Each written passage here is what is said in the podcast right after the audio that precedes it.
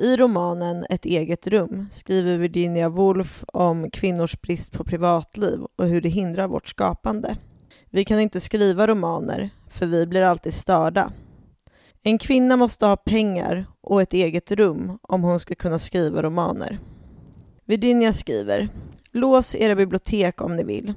Men det finns ingen port, inget lås, ingen regel som ni kan sätta för min tanke. Jag stannade upp vid detta, berörd av självklarheten med vilken hon hävdade att hennes tanke var fri. Det var vackert formulerat, men hur gärna jag än vill tro på det vet jag att det är osanning, en utopi.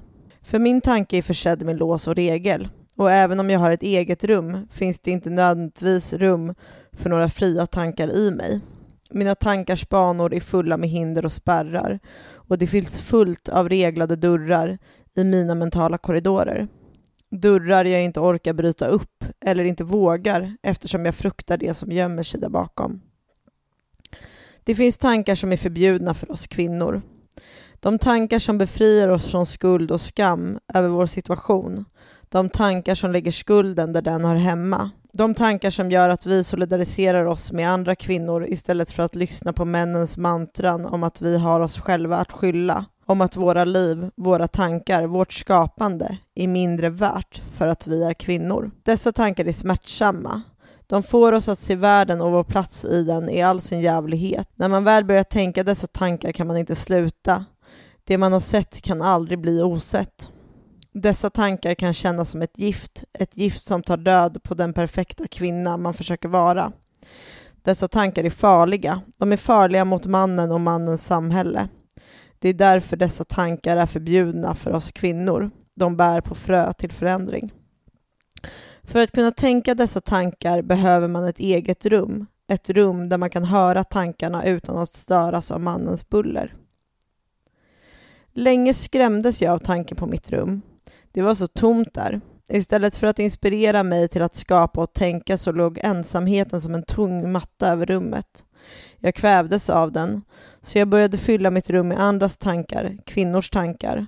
Och dessa tankar var ett stöd för min egen tanke och hjälpte mig att komma längre in i min hjärnas vindlande gångar än jag någonsin kommit. Det var i mitt rum som jag öppnade dessa dörrar, men jag hade inte kunnat göra det om jag inte hade släppt in dessa kvinnors tankar. Ett eget rum behöver inte vara ett rum tomt på andras tankar, utan det är ett rum till vilket man själv väljer vilka tankar som ska ges tillträde. Länge skrämdes jag av tanken på mitt eget rum. Det var så ensamt där. Jag ville fly ensamheten, så jag lät män spatsera runt i mitt egna rum och granska och döma mina möbler, böcker och tavlor.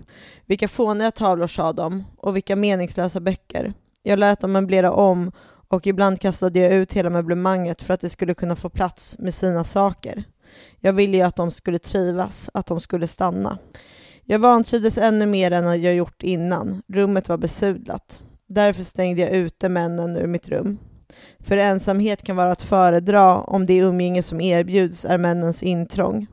Men riktigt högt kan tanken inte flyga utan någon att dela den med. Frihet i tanken kräver någon som man ska kunna tala fritt med. Därför har jag sakta och varsamt öppnat dörren till mitt rum för att kvinnor ska kunna träda in. Kvinnor som jag kan tala fritt med. Kvinnor vars tankar kan flyga tillsammans med mina. Ju mer trivsamt mitt eget rum blir, desto tydligare blir bristerna i de andra rum jag vistas i. Hur få av alla de böcker, tavlor och filmer som finns som talar till mig. Hur få av alla de samtal som sker människor emellan som är intressanta för mig. När man väl lärt sig att trivas i sitt eget rum kan det bli nog så smärtsamt att gå ut ur det. Men jag vet att jag måste för att den värld jag skapat i mitt rum ska kunna växa sig större. För min dröm är inte att ha ett eget rum med noggrant utvalda och inbjudna gäster, utan att ha ett stort rum för alla oss kvinnor. Ett stort rum där jag kan veta att den som möter mig inte är en fiende. För att våra tankar ska kunna vara fria kan de inte vara begränsade av det egna rummets fyra väggar. De måste kunna flyga fritt genom världen. Låt tanken flyga genom de mörka gränder där rädslan hindrat oss att gå. Låt tanken flyga genom de skolkorridorer där många av oss har upplevt våra första övergrepp. Låt tanken flyga in i alla riksdagskammare och rättssalar där de lagar som skyddar mannen framför oss skrivs och efterlevs. Kom mina systrar, låt oss slå in varenda dörr i våra tankars korridorer. Låt oss skapa ett eget rum, ett rum för oss att dela. Och låt detta rum vidga sig ut i ett helt samhälle, ett kvinnornas samhälle, där det egna rummet inte längre behöver finnas som vår tankes tillflyktsort. Där vi kan skapa konst, där vi kan skriva romaner utan att behöva sätta en regel på dörren. Jag bygger, bygger upp och du river, river ner. Hörru, du måste flytta på dig.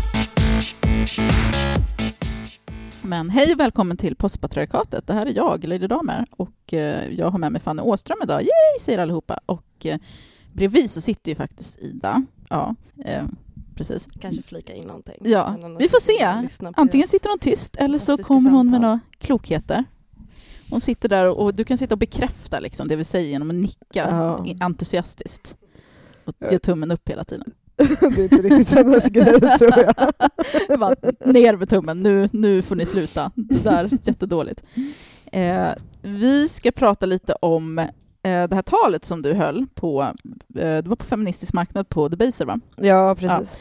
Eh, som du höll, och när, när du höll det, för jag stod ju liksom i publiken, du stod ju på scen så det blir liksom lite Ja. annat perspektiv, och det var så här som att tystnaden typ sänkte sig. Mm. Alltså det var ett sånt himla, alltså det var verkligen så jättefint. Jag gillar inte att ge komplimanger för jag tycker det är jättesvårt. Jag känner mig så sårbar när jag gör det. Jag, jag har så här issues. Men det var verkligen skitbra och jag kände också det att det var så här, det var inte så att jag hade massa tankar att nu vill jag sätta mig ner och diskutera och så gör jag det nu då, Mm. för det är ju det jag vill göra. Men för att det var liksom som en känsla när man lyssnade på det här talet. Att man kände igen det och jag såg det på alla andra, att man kände igen det. Alla varit väldigt tysta och allvarliga. Mm. Och det var inte bara för att men nu ska vi lyssna på ett tal, för jag har hört folk hålla tal tidigare, utan det var verkligen för att det här gick rakt in i i alla fall alla kvinnor som stod där. Och det var så här, det är så svårt att sätta ord på varför, men det, jag tror att alla som har, också som lyssnar på den här podden nu och lyssnar på det här kommer förstå precis vad jag menar. Eh, men sen så får man ju massa så konkreta tankar också. Sen så vet inte jag vad du menade när du pratade om kvinnans rum, jag tänker ju mer så här, men hur hela samhället är uppbyggt kring ja, men så här manstillvänt, att alla tankar vi tänker är liksom manliga tankar. Alltså vi fylls med det från att vi föds. Fylls med, med så mannens perspektiv, mannens tankar, mannens åsikter och så vidare. Vilket tystar de egna liksom. Mm. Jo, men det utgår ju från den här ehm, feministklassikern Ett eget rum eh, som är typ 100 år eh, gammal eller något. Jag har inte läst den. Eh, nej, det behöver man inte ha gjort heller.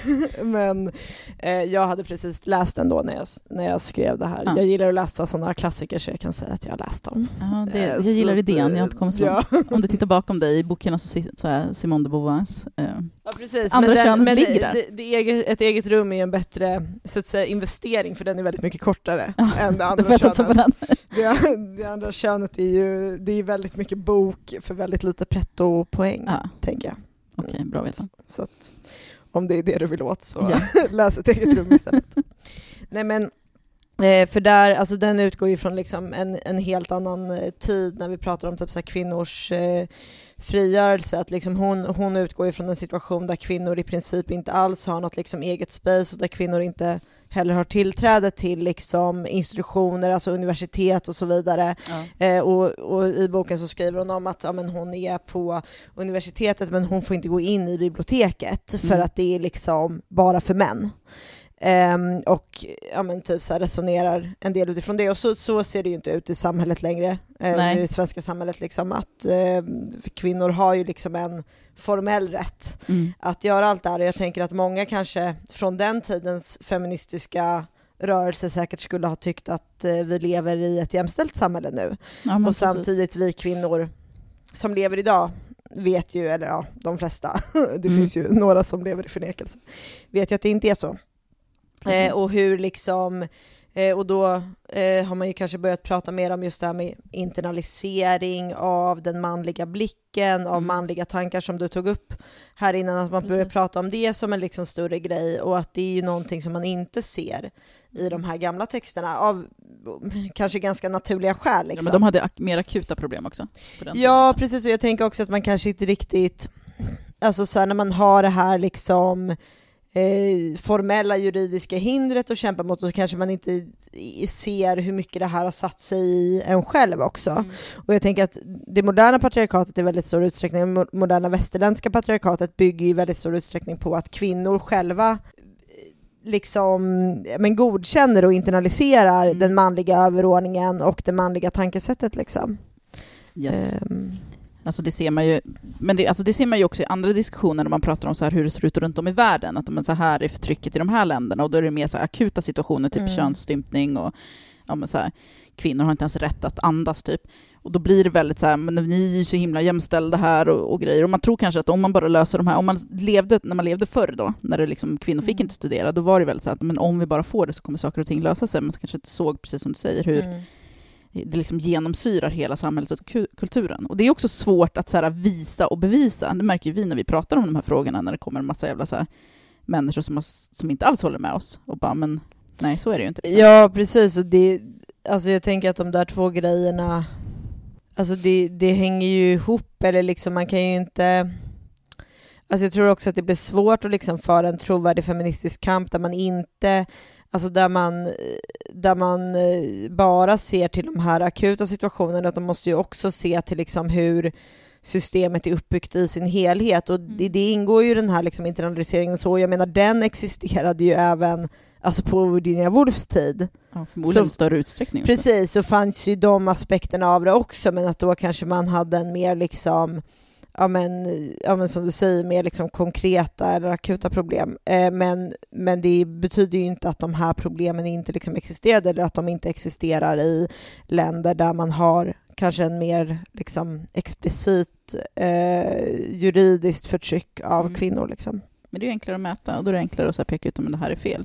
Här Mm. möter jag ofta den här åsikten att men vadå, det är ju, enligt lagen är det ju förbjudet att diskriminera kvinnor, alltså, alltså sker det inte. Typ. Ja, men det är vadå, vi har ju alla samma, men det är också som när man pratar om klass, alla har ju samma möjligheter, skolan är gratis. Bara, Ja, men- precis. ja. För det vet ju alla att om något är olagligt så Ja. äger det inte rum. Nej men precis. Det är så det fungerar. Ja, nej, det är så jävla sjukt. Men också det här när man pratar om bara så konkreta grejer som föräldraförsäkringen och ja, men, alla väljer själv typ. Men det är väl bara att välja annorlunda. Men kvinnor Mm. väljer själv de här jobben som gör att de får sämre betalt och kvinnor väljer ju själv att vara hemma med, föräldrar, eller med barnen. Precis, och det, det där är ju... Alltså det, alla, jag tänker att alla liksom maktsystem eller liksom samhällsordningar måste ju på något sätt berättiga sig själva. Och liksom i det här samhället som vi lever i idag så är ju, innan har man kanske hänvisat till att men det här är Guds ordning, det är Guds ordning att eh, kvinnan ska vara underordnad och mannen ska vara överordnad och så vidare. Och nu duger inte den typen av argument längre och då måste man ha andra typer av argument för att berättiga eh, att kvinnor eh, fortfarande, är, eh, liksom fortfarande har sämre rättigheter, möjligheter och så vidare på samhällets alla områden. Och då, eh, då har man ju istället den här liksom idén om typ, ja, men det fria valet och att ja, men eftersom, eftersom vi formellt Eftersom kvinnor i, liksom, eh, i teorin får välja vad de vill så är det här då plötsligt okej. liksom. Då är, då är man jämställd. Ja precis, och det kan ju bli helt absurt typ i situationer där det är så här, men alltså så, som hur man pratar om kvinnor som har blivit misshandlade och eh, ibland också mördade av eh, sina män. Eh, så pratar man ju liksom om det som att säga, ja men kvinnor dras till bad boys typ, ungefär som om hennes fria val i den här situationen eftersom man då utgår från att hon inte har blivit tvingad in i den här relationen med den här mannen från första början. Och då antas hon ha ett fritt val. Ehm, och, då, eh, eh, och då blir plötsligt allting okej att Mm. göra mot henne. Liksom. Ehm, Men det är väl det att folk vill väl, alltså, alltså själva den här fria viljan, det vet vi ju, det är en illusion eftersom att den beror på en massa olika faktorer. Men jag tror att folk vill så gärna, typ, ja men det är så här, är, det fritt så är det jämställt. Eh, för då är det så här, jag måste ju kunna välja typ sämre. All, eller så här, alla, alla prioriterar olika saker, är också sånt där Precis, argument. och vissa kvinnor prioriterar att bli mördade ja, av men typ. sin pojkvän. Ja men eller hur. Ja, men hon kanske prioriterade något helt annat. ja. Eller bara så här lönefrågor. Nej, Men hon, kvinn, många kvinnor prioriterar ju att vara hemma med familjen istället Ja. och då kanske de inte vill göra karriär. Nej, det vill inte jag heller, men det beror ju på någonting. Varför är det jag som inte vill göra karriär? Ja, och, och också Oscar, så här att, alltså, där det, alltså om kvinnor, när man drar det argumentet, om kvinnor, tänk, tänk ett samhälle där kvinnor plötsligt skulle sluta prioritera de här sakerna. Tänk ett samhälle där kvinnor skulle sluta prioritera och jobba inom vården till exempel. Eller ett samhälle där kvinnor skulle sluta prioritera och ha hand om sina barn. Vad är det för samhälle? Vill vi ha ett sånt samhälle? Eller För när man lägger det på liksom individens fria val, då säger man ju samtidigt att eh, det vore ja men säg önskvärt då, att kvinnor valde annorlunda, men om man ser på en samhällsnivå, det vore inte Det önskvärt. borde det verkligen inte. Nej precis, för att det, måste ju, det är for- fortfarande någon som måste göra det här. Det är fortfarande någon som måste ta de här eh, lågbetalda vårdyrkena och om ingen gör det, då har vi alltså en nationell kris. Verkligen.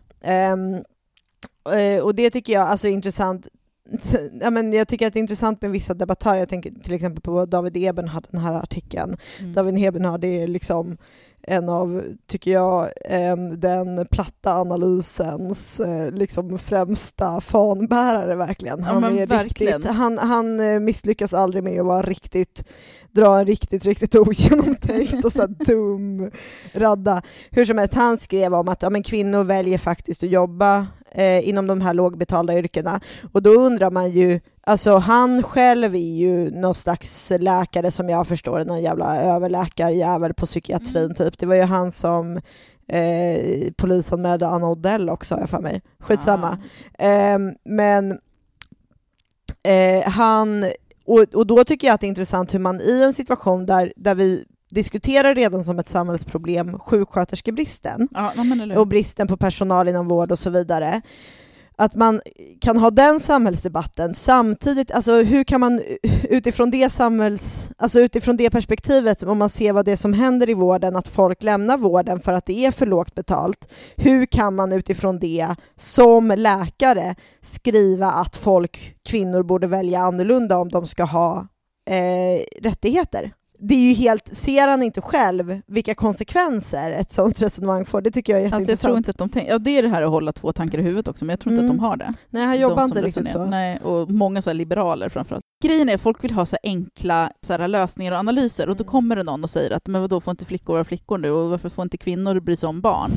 Det är ju jättedåligt om kvinnor Ja, inte men bryr det sig är om barn. jävligt mycket enklare att tänka eh, det är jävligt mycket enklare att tänka att ja, men det här strukturella problemet är nog inte alls ett strukturellt problem utan det beror bara på eh, folks fria val. Alltså då, det det är en icke-lösning.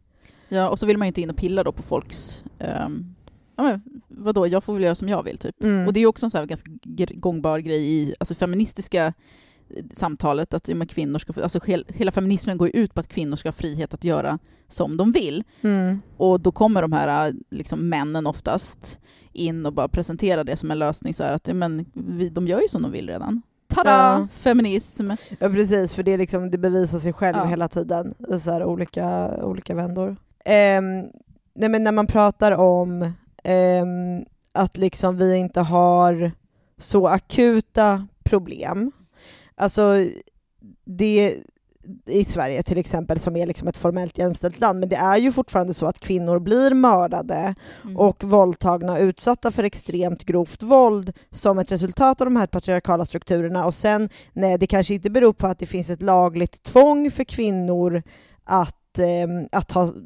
ja, men jag vet inte, relation med den här specifika mannen. Mm.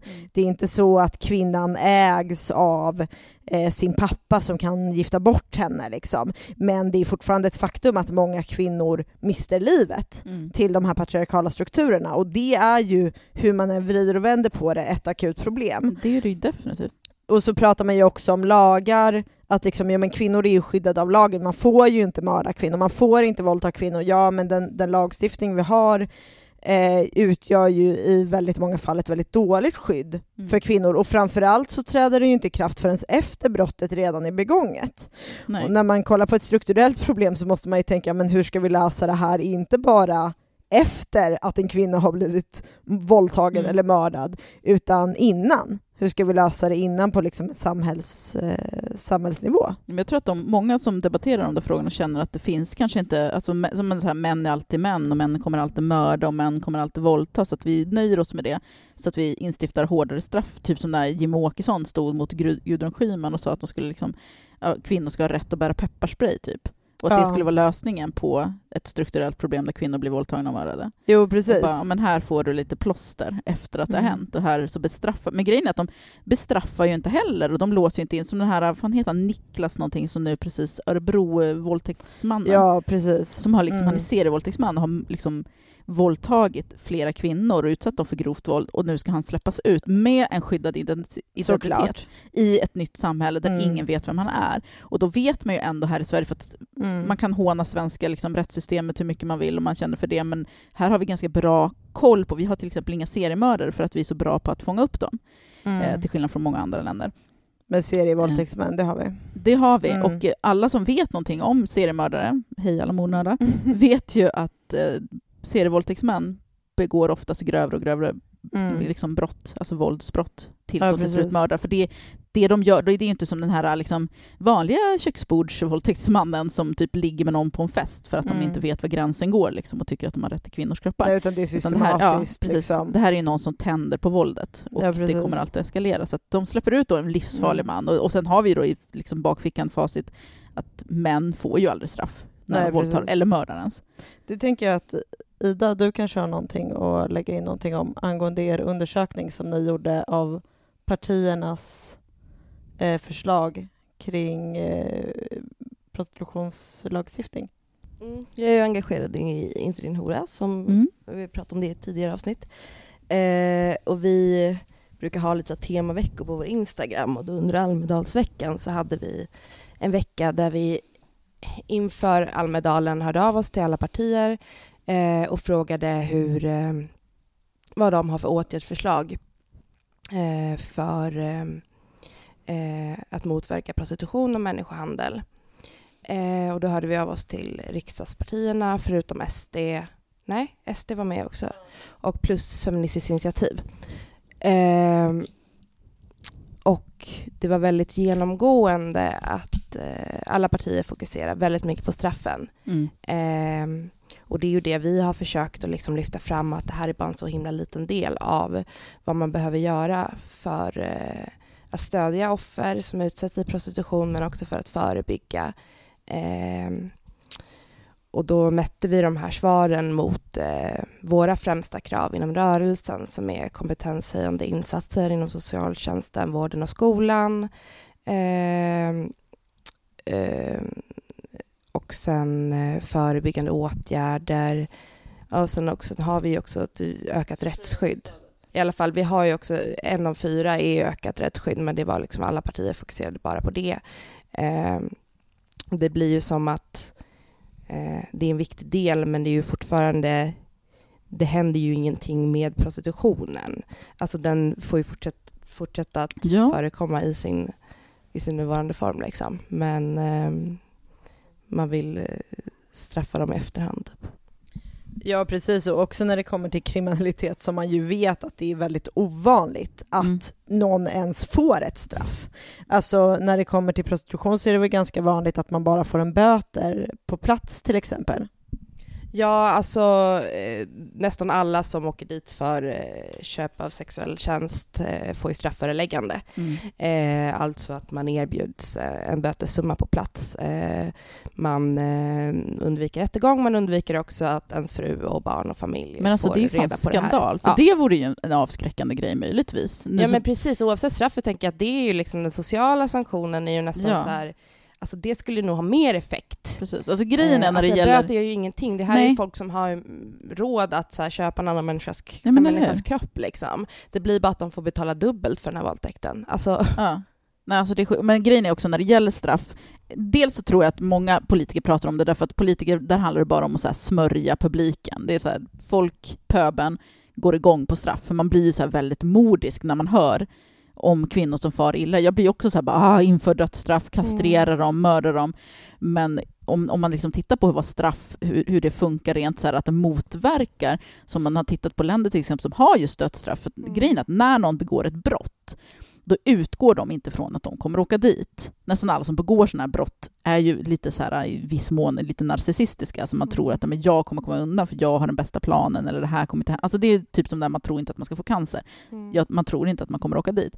Därför är det här liksom dödsstraff eller fängelsestraff som är jättelånga, de är inte avskräckande. Däremot kan de öka våldet snarare mot till exempel, alltså om man tittar på USA till exempel, där det är väldigt mycket våld mot liksom, polismän och tjänstemän som, alltså, när de ska in och arrestera folk. Det är ju för att du har inget att förlora. Du dödar ju hellre dina vittnen då än att få dödsstraff. Medan i Sverige där vi har lite enklare straff, där behöver vi inte döda liksom, vittnet för att ja, ja, vi får några år i fängelset. Så att, ja. Ja, precis. Och det, det blir, de här straffen, alltså, de blir bara relevanta för de som har gått, begått de absolut grövsta brotten. Men de som behöver In- vara liksom inlåsta på grund av att skydda. Jo, typ, men precis, inom den, här, inom den här kategorin, men att liksom de, de allra flesta till exempel som begår en våldtäkt blir ju överhuvudtaget inte straffade.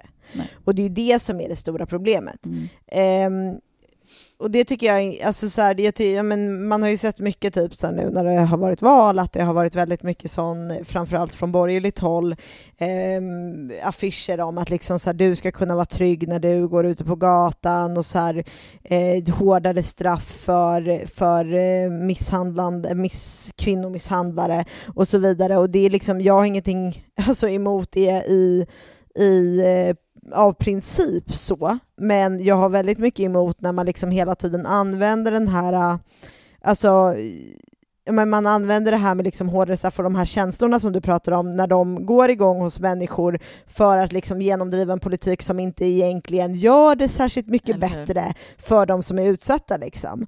Ehm, att så här, majoriteten till exempel av alla kvinnor i prostitution lär ju inte ens komma i kontakt med eh, liksom rättsväsendet på det här sättet för att Mm. det inte är en fråga som polisen prioriterar. Nej. Nu kom vi jättelångt ifrån det här kvinnornas rum eh, verkligen. samtalet, men det är så det här funkar. Det blir liksom skitbra ändå. Så om jag ska försöka så vrida tillbaks till den alltså lösningen.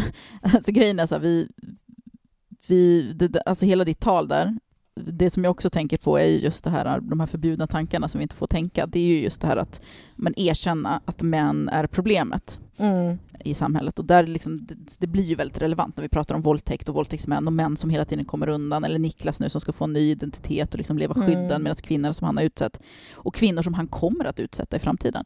Absolut. För där är ju straff, det, det, handlar inte om straff, det är egentligen fel ord, utan där handlar det om att så här, vi måste hålla vissa människor, vissa män inlåsta eftersom att de utgör ett stort hot mot, liksom, mot kvinnor och mot folk generellt. Mm. Eh, de är farliga. Han kommer ju våldta igen han kanske kommer att mörda igen. Liksom.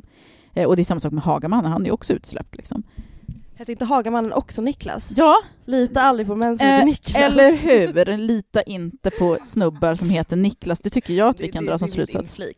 Eh, men framförallt lita inte på män. Men, men det är också de här förbjudna tankarna då, att för mig så var en väldigt stor, alltså i början av min så här liksom lite feministiska resa, jag har ju kört min resa offentligt för alla i tio års tid. Eh, Samma. Ja, och då bloggade jag väldigt mycket. Jag kommer ihåg så här inlägg som jag skrev som var väldigt så trevande och försiktigt. Jag minns att jag kände verkligen shit, ska jag skriva det här? Men typ så här, ja men ibland hatar jag män. Eller så här, jag hatar inte män. Jag lovar, jag är ingen manshatare, men Men- ibland så hatar jag män, om ni förstår vad jag menar, vink vink. Typ. Och, och jag minns att jag spelade in också en podd, eller nej inte en podd, men jag var med på Radio 1 med Cissi Wallin och pratade om exakt samma sak. Det här att, jo men ibland kan man ju känna att man hatar lite män, fast jag hatar ju inte alla. Ja, men du vet det här trevande, försiktiga och hur det sen har blommat ut i fullt. Jag sa senast idag till min man att men jag hatar ju män.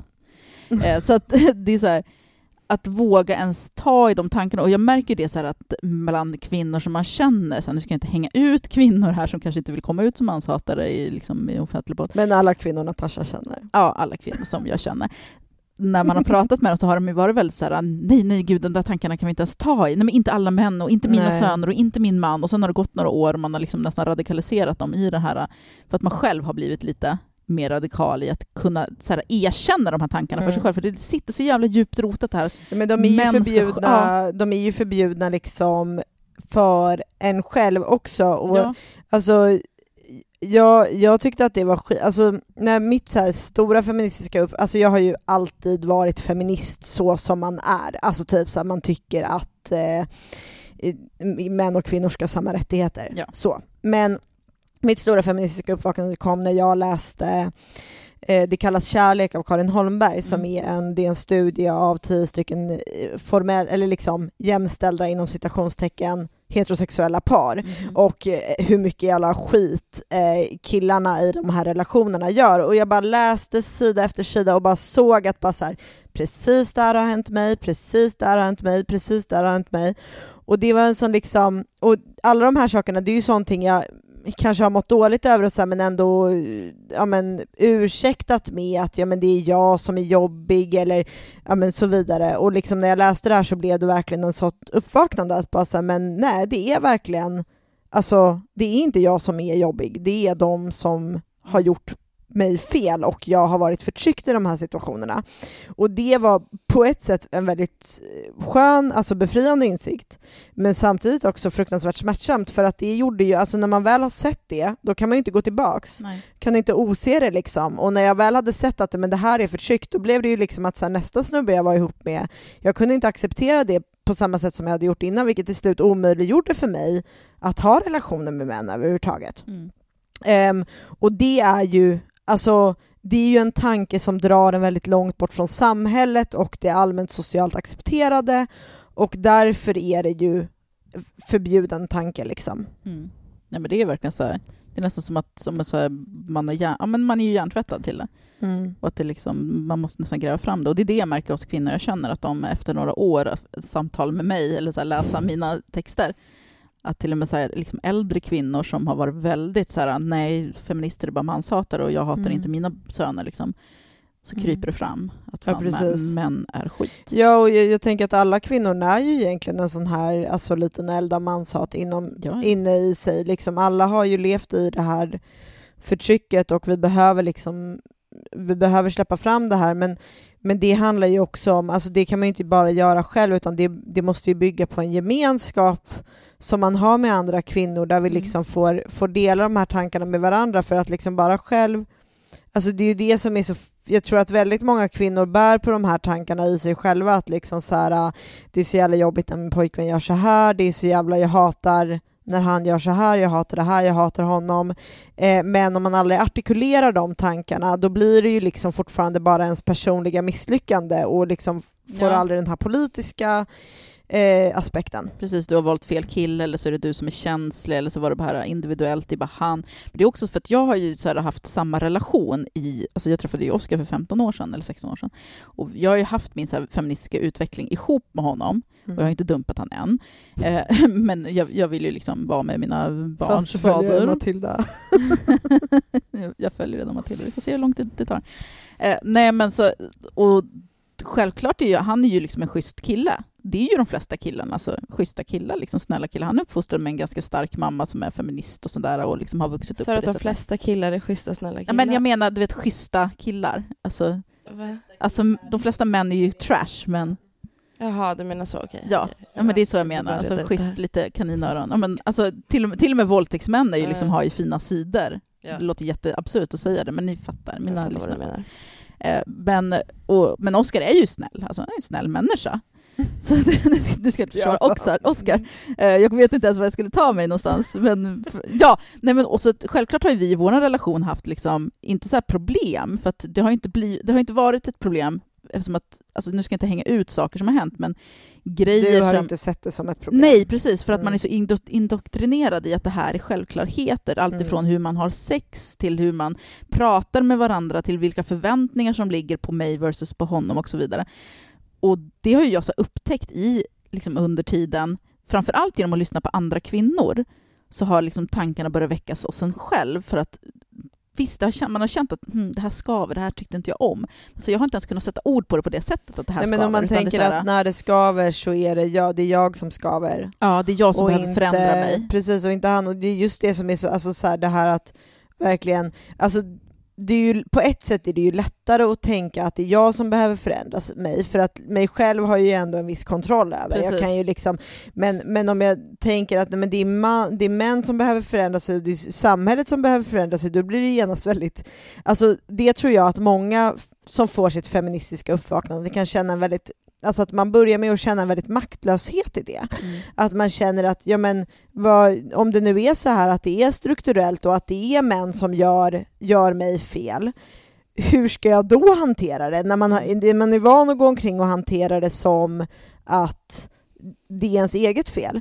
Eh, och det är ju där liksom organiseringen kommer in, att säga, ja, men då måste vi hitta andra strukturer för att göra, för att kunna stå ut, alltså dels för att förändra samhället, men också för att som det är nu, kunna stå ut i det som är. Mm. Liksom.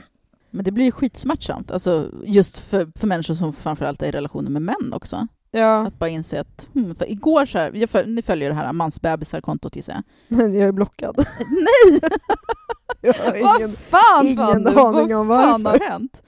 Ja, ja, skitsamma, men där, Ja, det var ju en... men det har jag berättat. Jag vet inte. Nu får ni avblocka Fanny, herregud, skärp er. Men i alla fall, där kommer det upp en massa, du vet vad det är för konton, en massa så här, ja men kvinnor som skickar in sina berättelser och det är ganska så här att om man bara läser en och en typ, ja men min man gör den här lilla grejen och jag stör mig på den och det här Mm. känns liksom inte skönt och så det är ofta så här man bara vad fan. Men när man följer det här kontot och får de här liksom flera hundratals berättelser liksom varje vecka och man känner ju igen sig i alla fall i hälften, framförallt så här i början av min och Oscars relation. Då, Mm. då alltså, jag hade kunnat skriva ett helt jävla brev till den här mansbebis eh, och då är han ändå re- relativt, liksom, han, han kan ju ta hand om ett hem, liksom. det var ju jag som var bebisen från början. Men igår så var det i alla fall någon som bad om råd. Mm. Och det är, så ganska, det är inte så vanligt att folk ber om råd, men när de ber om råd så är det ofta liksom så här, men det här handlade om en sexuell den här mannen som hon var tillsammans med tar lite sexuella friheter. Så här, om han tar mig på rumpan, han tar mig på könet, han tar mig på tuttarna när han går Fy förbi. fan. Och det där, alltså, jag kommer ihåg min förra relation Mm. eh, med mitt eh, psycho-ex. Han kunde liksom så här, om jag kom och satte mig i soffan så kunde han så här, hålla upp typ ett finger som jag skulle sätta mig på. Och det var väl, han tog mig alltid på liksom, kroppen, han, det var ju så här, han hade ju fri tillgång. Men så var det också i början med, med Oscar, utan att hänga ut han som ett jävla svin nu, men han liksom sa, men du är min flickvän och jag tycker om om du tar mig på snoppen, så därför borde du tycka om om jag tar dig på, du vet. Och det är så vanligt folk, en del tycker ju om det, absolut, en del kvinnor också. Men jag tycker att det skapar en, så- och det, för mig skapade det en väldigt otrygghet, men jag kunde inte Jag sätta tror det gör fingret det på för det. de flesta. Det gör det nog. Alltså. Men det är så här, vi har lärt oss att vi ska vara åtråvärda sexuellt, så att det är en komplimang på något Mm. vis. Min partner vill ha mig, han vill fortfarande ha mig fast vi har varit tillsammans så Mm. många år. Och så är det så här, har jag egentligen rätt att säga nej? Och den här kvinnan hon skrev in och liksom, man märkte ju att det här är ingenting hon trivs med, för han gjorde ju det till och med när hon låg och ammade sitt barn, liksom, kunde komma upp Men och så här, röra ja. vid hennes kön och så här, ta Mm. henne på tuttarna. Och hon har försökt att, att berätta det för honom, men han blir sur och kränkt. Och så ber hon om råd, men hon ber om råd det är ganska vanligt att kvinnor ber om råd hur de ska hantera den situationen. Hur ska jag få Mm. han att sluta eller få han att förstå? Och det är så här, jag svarade typ att ja, men om du har tio år att lägga ner på den här relationen och orkar, för det kommer kräva jättemycket arbete, absolut, kör. Men mitt enda, liksom, det bästa råd jag kan ge, det enda som jag kan ge med gott samvete är egentligen att lämna. Mm. Och det är den insikten man, måste, man själv kommer till ofta när man börjar få upp ögonen för hur jävla fucked up är. Så är man tillsammans med den här killen som är liksom snäll och schysst och man tycker om och man trivs ihop. Och så inser man att shit, han gör de här grejerna. Ja, precis. Jag tänk, alltså, det är väl också det som alltid sätter kvinnor i en sån jävla rävsax i det här att liksom, vi har ju, alltså, vi har ju vår förtryckare allra närmast. Mm. Och det är ju det som liksom, alltså det är ju det som också blir det här liksom inkräk, alltså den här internaliseringen och inkräktandet på just det egna rummet. Att man liksom, ehm, man hela tiden tvingas att se sin förövares mänsklighet. Ja. Ehm, och att, alltså, och, och det är ju ganska, alltså jag menar inte att det inte finns även i andra förtryckande strukturer, men om man till exempel ser på typ eh, arbetsplatsen, eller liksom arbetare versus kapitalister, då liksom visst man kan ha, alltså man kan känna sociala obligationer gentemot sin chef, men man har det inte allra närmast in på kroppen. Eh, och vi lär oss ju också att liksom den här, det är så här kärlek ska se ut och att det är så här vi ska bekräftas och därför så blir det så jävla svårt när man börjar se de här sakerna så blir det så himla svårt att liksom ja, men bryta den här äh, internaliserade kvinnohatet Mm. just för att vi hela tiden tvingas och liksom ja men han blir ju ledsen när jag säger ifrån Ja, det där är ju en klassiker. Han liksom. blir ledsen eller han blir arg. Ja, Så då ska vi absolut inte ta den diskussionen, typ. nej precis. För att det blir så ja, men för, för det mö- möter jag ofta. Grejen är att jag, alltså, jag har ju bara liksom en rimlig relation eh, i mitt liv och det är ju, alltså, mitt ex han, var ju, han slog ju mig liksom. Mm. Eh, och mitt ex innan det, han begick ju övergrepp på mig liksom, för att då jag var 13 år och han var vuxen. Eh, men, eh, så att i, i den här relationen så har jag liksom fått komma till någon slags, för det är som jag sa till henne, har du tio år på det? Och det rådet skulle jag aldrig ge någon kvinna egentligen. Det här, vadå? För, men det är så här också, Ja, det är ändå Att inte värt det, alltså om man ser... men vi förväntas att så här stå Ja. ut och typ hålla ut och jobba för det. det Precis, tar och, tio år. och, ja precis, och även, alltså det är ju inte alls säkert att det blir bra efter tio år heller. Nej. Alltså, Nej men precis. eh, det är ju inte... Och så handlar det bara om att hitta så här strategier för att komma åt just den här situationen så att du kan ja, men stå ut i din relation. Och det är så här, jag, alltså man är i en relation med en människa, oavsett om det är med en man eller kvinna, så måste man ju ändå så här kunna känna att jag är hemma och jag är trygg. Mm.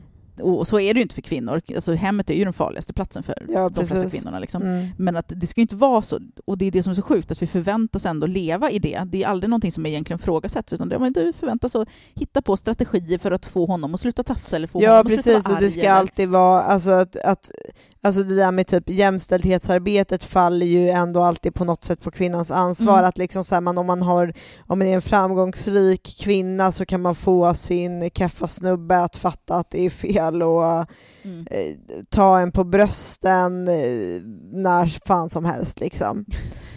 Jävla- Ja, men, och att det är på något sätt är kvinnans ansvar att Ja. liksom så förklara, jag menar hur ofta ser man män diskutera bara så här, åh men eh, min tjej brukar, eh, hon blir sur när jag, när jag tar på henne, hur ska jag göra för att känna efter Mm. när det är okej, hur ska jag göra? Det händer ju inte, män sitter ju inte och har de diskussionerna. Nej, de har inte ens Liksom. de tankarna. Nej, precis att det skulle kunna vara deras ansvar att se till att hon är bekväm med den här Precis. situationen. Varför vill inte hon liksom. ligga med mig nu på kvällen när jag inte har skött någonting överhuvudtaget hemma och varit sur och otrevlig? Ja, Hur kan jag göra för att hon ska känna sig mer trygg och avslappnad i vår relation som hon kanske vill? nej men precis, det händer inte för det är aldrig mäns ansvar att förändra sig. Det, det är kvinnors ansvar att få män att förändra sig. Hela jävla tiden så ska vi få män att förändra sig, men det är aldrig mäns ansvar att faktiskt ta till sig av det här. Så vi ska Nej. bara köta och köta och köta och köta och köta tills han typ förstår. Och det är också så fånigt när man försöker få det till att handla om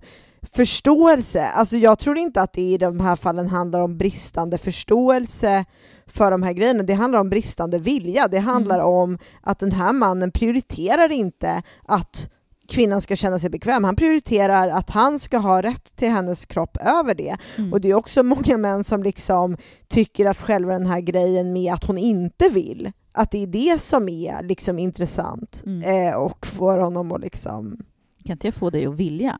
Ja Typ. precis, eller kan jag inte bara göra vad fan jag vill utan att du vill? Mm. För att jag är man och jag har rätt. Alltså Ja. det tänker jag också är en grej som män Det är ganska vanligt. gärna går igång på. Ja, men det är ganska vanligt. Men sen då tänker ju många så här, som kanske lyssnar på det här att nej, min man skulle aldrig ha sex mot, med mig mot min vilja.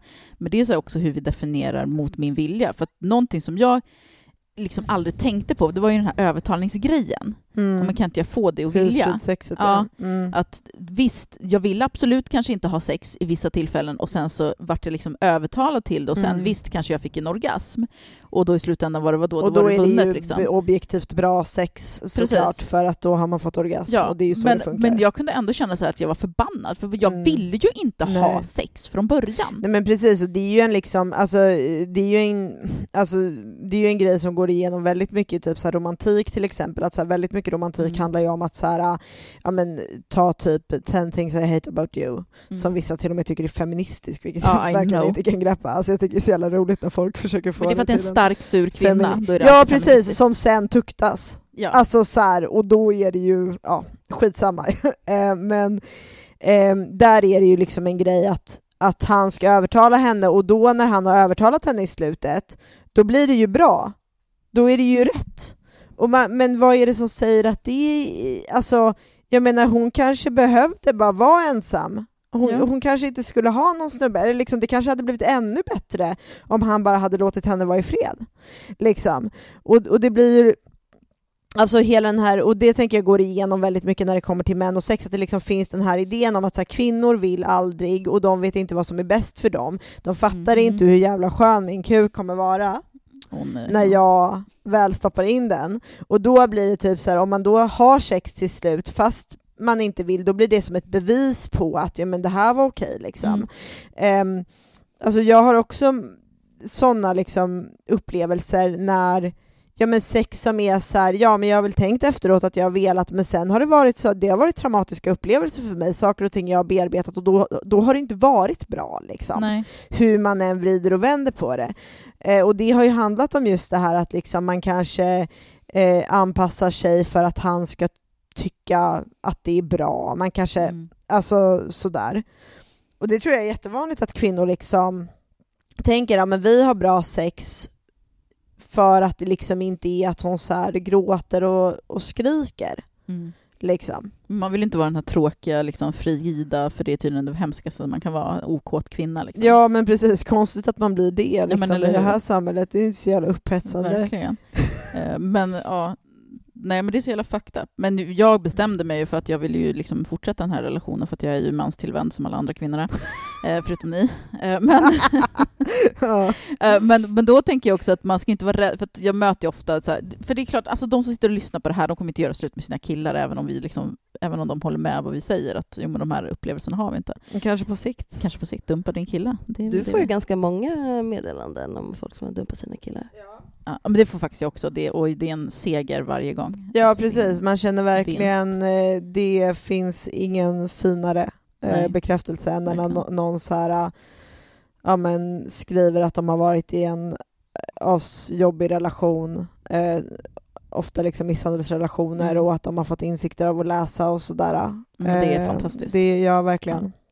Eh, Men som sagt, alltså jag vill ju inte lämna Oscar, för den här podden handlar ju bara om vad jag vill.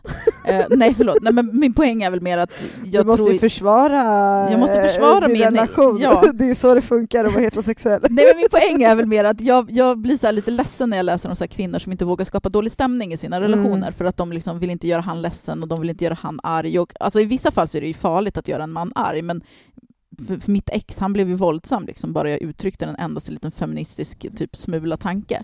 Jo precis, men det är ju inte alltid, det är inte alltid, alltså, för det där är ju också en bild som finns, att det liksom finns två poler, att det är liksom så här den snälla jämställda Mm. relationen och sen är det liksom misshandels, våld, fysiskt tvång. Och det är ju sällan så det ser ut, alltså det, det mesta av liksom de ojämställda relationerna är ju, det bygger ju på ändå kvinnors relativt frivilliga deltagande. Ja, precis. Liksom, Vänta, Oj, jag måste hämta vakna barnet. Vi pausar. Eh, Du måste flytta på dig Nej men eh, jag tror att jag pratade om det här med att eh, det mesta patriarkala förtrycket ändå bygger på kvinnors fri, eller de mesta ojämställda, ojämställda relationerna ändå bygger på kvinnors frivilliga deltagande. Ja, men precis. Alltså att, och att man målar upp en motsättning mellan liksom extremt våld och, eh, och jämställdhet som inte riktigt fungerar utan de flesta relationer som är ojämställda är ju, vilket jag skulle säga att alla heterorelationer är, utan Ja. undantag verkligen. Ja. Eh, men bygger ändå på att kvinnor på något sätt ja, men tycker att de, alltså tänker att de måste ingå i de här relationerna för att få det de vill ha. Mm. Eh, och det är ju att liksom, kvinnor vill ju bli älskade och ha relationer liksom. Och då Ja, tänker man att då måste man, då måste man gå med på det här. Ja, men det är så här, man vill ju inte bli ensam. Det brukar jag tänka på. Jag vill inte bli ensam. Jag vill inte Mm. leva ensamt. Och sen ibland så har jag tänkt att jo, men om man, om man dumpar sina killar och så lever man, liksom, man måste ju inte vara ensam bara för att man inte är tillsammans med, liksom en, har en sexuell partner. Man kan ju så här, leva i något slags kvinnokollektiv, det här är min så här, dröm egentligen, leva i ett kvinnokollektiv med en massa barn och kvinnor och sånt där. Men grejen är så att om jag skulle göra slut med Oscar och så skulle jag så här, flytta ihop med Anna, som är min bästa kompis, eller med inte så här, om hon dumpade sin kille. Och så skulle vi så här, köpa ett hus tillsammans, vi skulle bo där med våra barn. Men så skulle det dröja ett halvår, så skulle hon träffa en till jävla snubbe och bli kär och så skulle hon dumpa mig. Ja, men det är ju därför Och det är så här- det är, därför det är så bra att vara lesbisk. Ja, Alltså, alltså, gud. Nej, men, det är ju, alltså, men så är det ju, tänker jag, att, att kvinnor... Alltså, jag brukar prata om det i termer av... Jag brukar kalla det det heterosexuella systraskapet. Att liksom kvinnor söker de här gemenskaperna med andra kvinnor där vi på något sätt ska vara liksom lite fria från eh, det manliga Alltså det manliga förtrycket, men så länge de här relationerna inte innehåller allt det här vi, vi söker i en relation, vi söker kärlek, vi söker att bli begärda, vi söker sexualitet och vi söker ett gemensamt livsprojekt med en annan människa. Mm. Så länge de kvinnliga relationerna inte innehåller det så kommer de aldrig att kunna ersätta eh, heterorelationen och det är därför det liksom är, alltså jag tänker att det är ju, det är därför jag till exempel propagerar för att liksom man, man ska utforska sina lesbiska begär just för att de här kvinnorelationerna inte bara ska vara det här komplementet utan att det ska Mm. vara livet liksom. Precis. Ehm, Sen önskar jag också att man, för det har jag pratat väldigt mycket om med just Oscar, ursäkta att han får ta så jävla mycket utrymme i avsnittet, men att, att prioritera sina relationer, också vänskapsrelationer, att de inte bara ska vara något litet så här gulligt komplement, utan jag vill också så bygga en framtid med de vänner jag har. precis. Att de ska vara en del av mitt liv. Sen kanske jag inte lever ihop med dem på samma sätt, men att de ändå ska vara så ständigt närvarande. Att man ska Mm. sluta se kompisarna som det här, det, det är typ att det är mannen man blir tillsammans med, det är han som är den viktiga och allt annat är någon slags så här ersättare när han inte har tid. Att man så här alltid men det är, kvinnor bygger ju ofta sin tid, eller liksom sina liv kring mannen. Ja, men nu har jag lite tid för att min man ska iväg och Mm. göra den här grejen, så nu kan jag träffa mina kompisar. Eller, alltså det, man prioriterar inte de Nej. andra relationerna.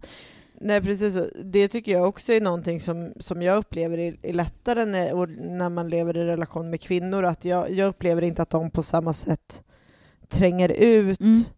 mina vänskapsrelationer som jag väldigt mycket har upplevt när jag har varit ihop med män, just för att då känner jag att jag alltid måste vara tillgänglig för att kunna liksom få kärlek när han, när han själv känner Mm. för att ge den. Liksom. Men, att, men att i relation med ja, men Vida till exempel så känner jag inte eh, samma...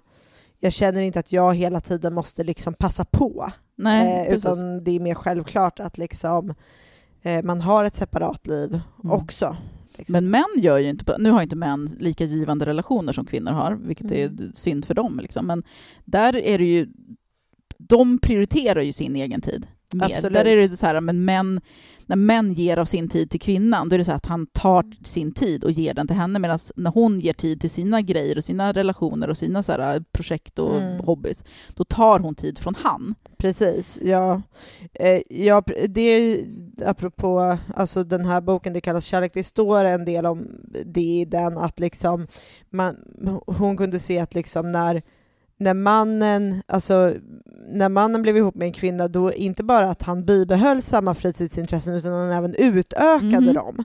Just för att då fick han den här energin i, alltså hon gav honom energi eh, och bekräftelse som han sen liksom kunde använda för att kunna utöka liksom sin närvaro i om en kompisrelationer, sina intressen och så vidare. Och för henne så blev det istället att den där egna sfären utanför krympte Mm. för att hon var tvungen att ge så mycket i relationen. Liksom. Precis. Eh, Och det, det känner jag att det behöver man, jag vill vara mer vaksam på det. För jag vill liksom så här, ja, jag, jag vill leva i den här relationen men jag vill ju ha någonting mer också. Mm. Så jag vill ha så ett liv omgiven av människor som jag tycker om och det, där ingår ju liksom kvinnor. Mm. Men då är det där, det är så jävla synd för att vi är så indoktrinerade i att vara just manstillvända så att det känns ju som att ibland att man så här vadar typ i gyttja jag, jag kanske prior- nu, nu prioriterar faktiskt mina vänner min, deras relationer med mig också så jag ska inte Mm. hacka på dem men rent generellt så tror jag att det är svårt att lita på. precis, Mm. för det är så här, rätt som det är så dyker upp en kille som de blir Mm. kär i och sen pff, är de borta. Jo, precis. Och det är ju verkligen en jätte... Alltså, det är en väldigt sorglig grej. Det ser man ju liksom hur kvinnors... Alltså, kvinnor behandlar ju ganska ofta, tycker jag, sina relationer med andra kvinnor som liksom en, en backup. Ja, Att så här, här, de, de här vännerna finns här när det krisar för mig. Men att det liksom inte är det... den riktiga relationen med Nej, mannen. precis. Att det alltid är, det är, bara, det är just bara backupen liksom. Och då kan det vara kvinnor som ställer upp hur mycket som helst för varandra och så Mm. vidare. Men det är liksom aldrig, det är aldrig hela det är aldrig hela livet, det är aldrig det viktigaste. Nej, det är så jävla synd. Ehm, ja, hur kommer man ifrån det egentligen? Ja, man blir lesbisk. Man Man, blir lesbisk. dumpar sin kille. Ja, ja, det är ju faktiskt det bästa rådet egentligen. Men som sagt, alltså, jag tror att folk vill ju inte dumpa sina killar för att de är ju liksom kära och Jag tror, det är många, jag tror att det är många som vill dumpa sina killar Ja, men inte också. vet hur de ska gå tillväga. Alltså jag, I min första relation som jag var i så kommer jag ihåg att jag väldigt länge sökte efter just den styrkan, men hur ska jag liksom... Ja, men jag ville göra slut. Alltså jag märkte ju så här, det här är inte bra för mig. Och jag sökte efter den styrkan och så har jag nog känt i alla mina relationer med män att det har varit väldigt svårt för mig. Alltså jag är inte en dumpare. Jag är oftast den som blir dumpad liksom. ja. Eh, och att det har varit väldigt svårt för mig att finna den här styrkan att även om jag ser att det är dåligt för mig, att faktiskt göra det. Liksom.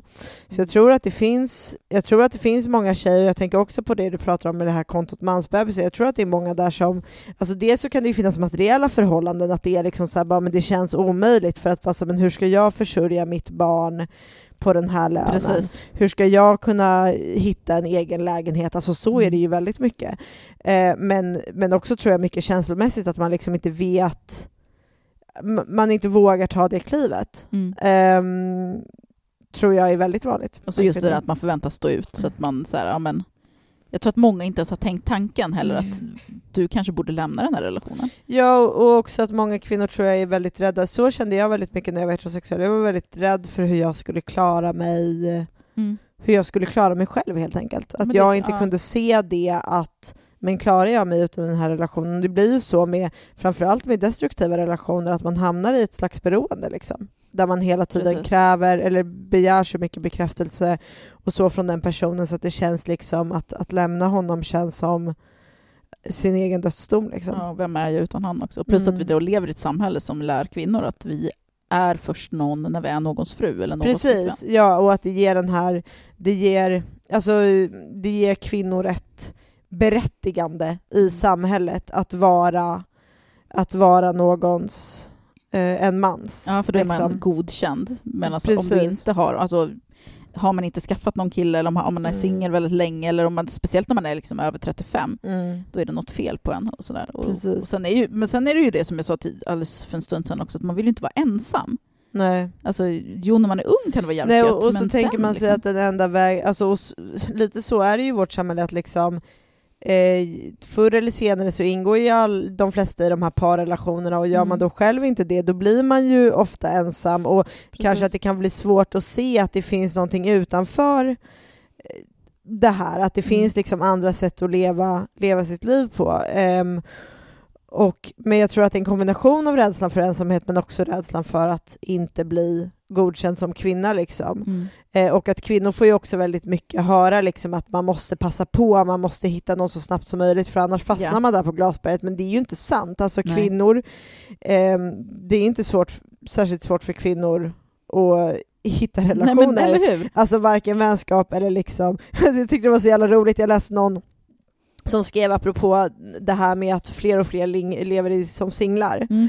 Så var det någon som bara sa så här och så här och så här borde kvinnor göra för att bli mer attraktiva på Ja, eh, könsmarknaden. Och man bara, fast det är problemet är inte att kvinnor inte är attraktiva på könsmarknaden. Nej. Problemet är att kvinnor inte vill ha med män att göra. Precis. Alltså så här, och det, det är män som måste liksom steppa upp sitt game för att få till det liksom. Men man ska alltid få det till att det är kvinnor det är, kvinnors, liksom, det är kvinnor som är icke-åtrådda när det i själva Ja, verket men- är tvärtom. Ja, det är, och man tror Ja. ju på det också. Man läser Ja. de här tidningarna, de här artiklarna, och så bara, ja, men hur ska jag vara? För att, så har jag varit, så här, jag vill ju Mm. såklart ha, eller jag har velat vara attraktiv för män. För att det är, liksom, det är meningen med livet. Liksom. Och så har man så här, aktivt verkligen, för, man har rakat sina ben och man har liksom Mm. klätt sig på ett speciellt sätt och man har anpassat sig väldigt mycket. Och sen nu bara ser, ser jag ut som, ja, alla vet ju hur jag ser ut liksom, och jag har inga problem med att få en man. Nej. Alltså, för män är inte kräsna. Alltså, men herregud, män knullar ju för fan med Djur och cyklar och djur och döda. Det är liksom parkbänkar, träd. ja. Det är så här, de är inte kräsna, men vi liksom luras och tror det. Inte fan vet jag, men det är väl männen som tjänar på det, liksom att hålla oss i någon slags Ja. tacksamhets... Alltså, jag, jag tänker på min faster, hon, nu är hon jättegammal, hon är typ 80, men hon var... Alltså, hon är grek och eh, i Grekland så är bordeller till exempel lagliga. Mm. Och hennes man, hon kom på honom att han hade varit på en bordell och det var liksom så här, "Ah, ja men ja så gör ju män liksom. Och så, Hennes man kom på honom. när hon kom på hennes man Ja, att okej, gå ja. till bordell. Mm. Eh, alltså anledningen till är väl egentligen skitsamma. Men, och, men det hon sa, kommer jag ihåg, det var så här Mm. att ja, visst, men, ja, men om jag lämnar honom, alltså hur ska jag Mm. hitta någon annan? Jag är ju Mm. gammal nu liksom. Jag vet ju vad jag har, men jag vet ju Mm. inte vad jag får och jag vet inte ens om jag får någonting. Och hon liksom bara fann sig i den här situationen för att, ja, nej men. Och det är så jävla tragiskt. Och det är så här, nu var ju det en extrem grej, de flesta kanske inte hittar sina män på bordeller, men eller ja, var tionde. Mhm. Mm. Eh, men det är ändå så här, det är så vi, vi liksom tänker. Att ja, jag får väl stå ut med den här grejen, för han är ju, Ja, han är ju snäll mot barnen i alla fall. kvinna, precis det här att man som kvinna, man har ett litet, litet fönster mellan 20 och 25 där Mm. man är åtråvärd och då ska man fan se till att hitta en snubbe och sen så ska man hålla hårt i honom Precis. och acceptera allt. Liksom. Ja. Det är ju inte så det funkar egentligen. Det är liksom Speciellt då om man har Mm. några bra sidor, att han är snäll. Eller att han liksom, Mm. han slår mig i alla fall inte. Nej Eller, men du vet, precis. Ja, man måste kraven liksom, är ju verkligen... Eh, ja. Ja. Ska vi avrunda? Vi kan nog avrunda, för jag sitter fast med Precis, Pattarna i var mycket munnen som hände här. på en liten mansmänniska. Och jag, jag misstänker att om jag tar tutten ifrån honom så kommer det bli liksom eh, kränkt Precis. man här i rummet. Eh, Och nu kom det en bulle också. nu kom det en, ma- en man med en bulle. Nu ser jag, han är jättesnäll, han kommer med bullar. Nej, men, Jättesnäll man. Eh, honom får du hålla hårt i. det ska jag göra. Mm. Eh, tack för att du kom hit och örsade med mig. Tack. Eh, och tack alla lyssnare för att ni lyssnar. Eh, vi ses nästa vecka. Mm. Hej då. Mamma, Ja, bulle. du vill ha bulle? Ja, bulle. Okej.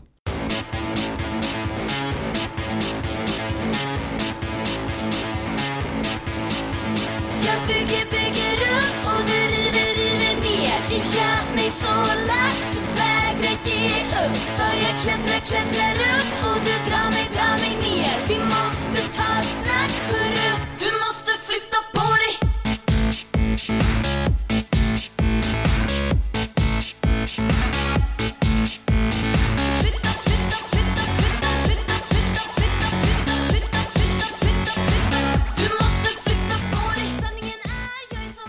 Låten ni precis hörde är Flytta på dig av Alina Devereski som vi har fått tillstånd att använda.